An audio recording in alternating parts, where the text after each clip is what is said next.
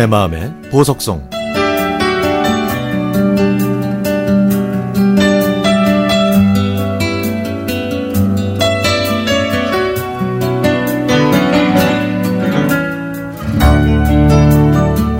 며칠 전 남편과 함께 초등학교 운동회에 다녀왔습니다.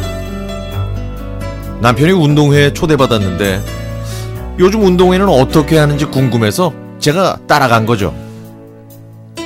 만국기가 휘날리는 운동장은 학생들의 함성 소리와 호루라기 소리, 마이크에서 흘러나오는 선생님의 목소리가 어우러져 시끌벅적했습니다.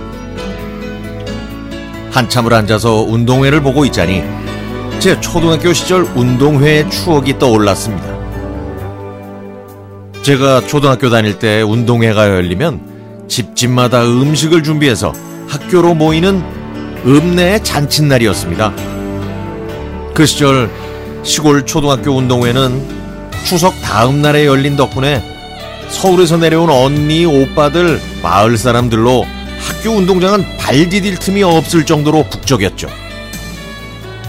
그리고 운동회는 여름 내내 준비했던 마스게임, 기마전, 바구니 터뜨리기, 학년별 달리기, 마을별 달리기 등 할거리와 볼거리가 아주 많았습니다. 남학생들이 하는 기마전은 인정사정 볼 것 없는 엄청난 싸움이었고요.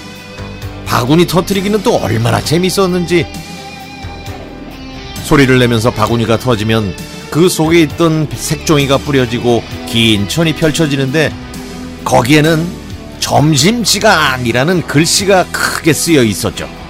이때부터 가족과 이웃은 준비해온 점심을 서로 나누어 먹습니다. 점심시간이 지나면 곧바로 달리기가 시작되는데요.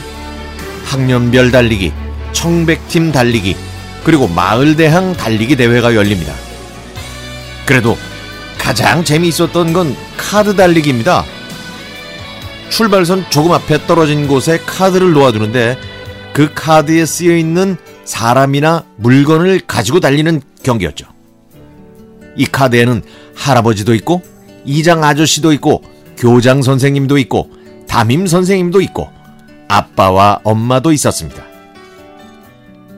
저는 체육 시간에 달리기를 하면 항상 1등을 했기 때문에 운동회 때마다 대표로 뛰었죠. 학년별 달리기에서는 항상 1등 했고요. 청백 선수대항에서도 한몫해서 운동회를 마치면 상으로 받은 공책이 10권이 넘었습니다. 그리고 마을별 달리기 대회는 운동회의 꽃이었는데요. 오래 달리기는 마을을 대표하는 남자 선수 한 명이 뛰는데 운동장을 한 바퀴 돈 다음에 학교 밖으로 나가 정해진 지역까지 갔다가 돌아오는 코스였습니다.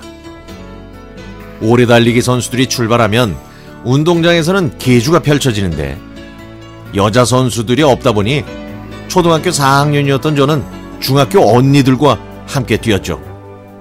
힘든 줄도 모르고 오로지 우승을 해야 한다는 일념으로 열심히 달렸습니다.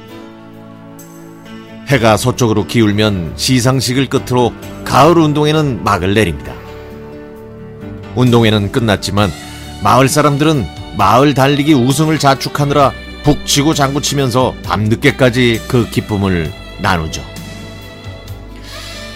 아, 그때 선수로 뛰었던 언니 오빠들이 이순을 훌쩍 넘긴 할아버지 할머니가 됐고 저도 이렇게 나이를 먹었네요. 얼마 전 향후의 모임에서 그 언니 오빠들을 만났는데 서로 얼마나 웃었는지요. 달리기 좀 잘했다는 이유로 사내 체육대회나 아이들 운동회 때 학부모 달리기에서 녹슬지 않은 실력을 뽐낸 저는 요즘도 주말에 1시간 이상 달리기를 합니다. 물론 속도는 예전 같지 않죠. 그래도 제 나이에 이렇게 뛸 수 있다는 것만으로도 자랑스럽네요. 오랜만에 보는 초등학교 운동회. 잠시였지만 초등학교 시절 운동회를 추억할 수 있었던 정말 행복한 시간이었습니다.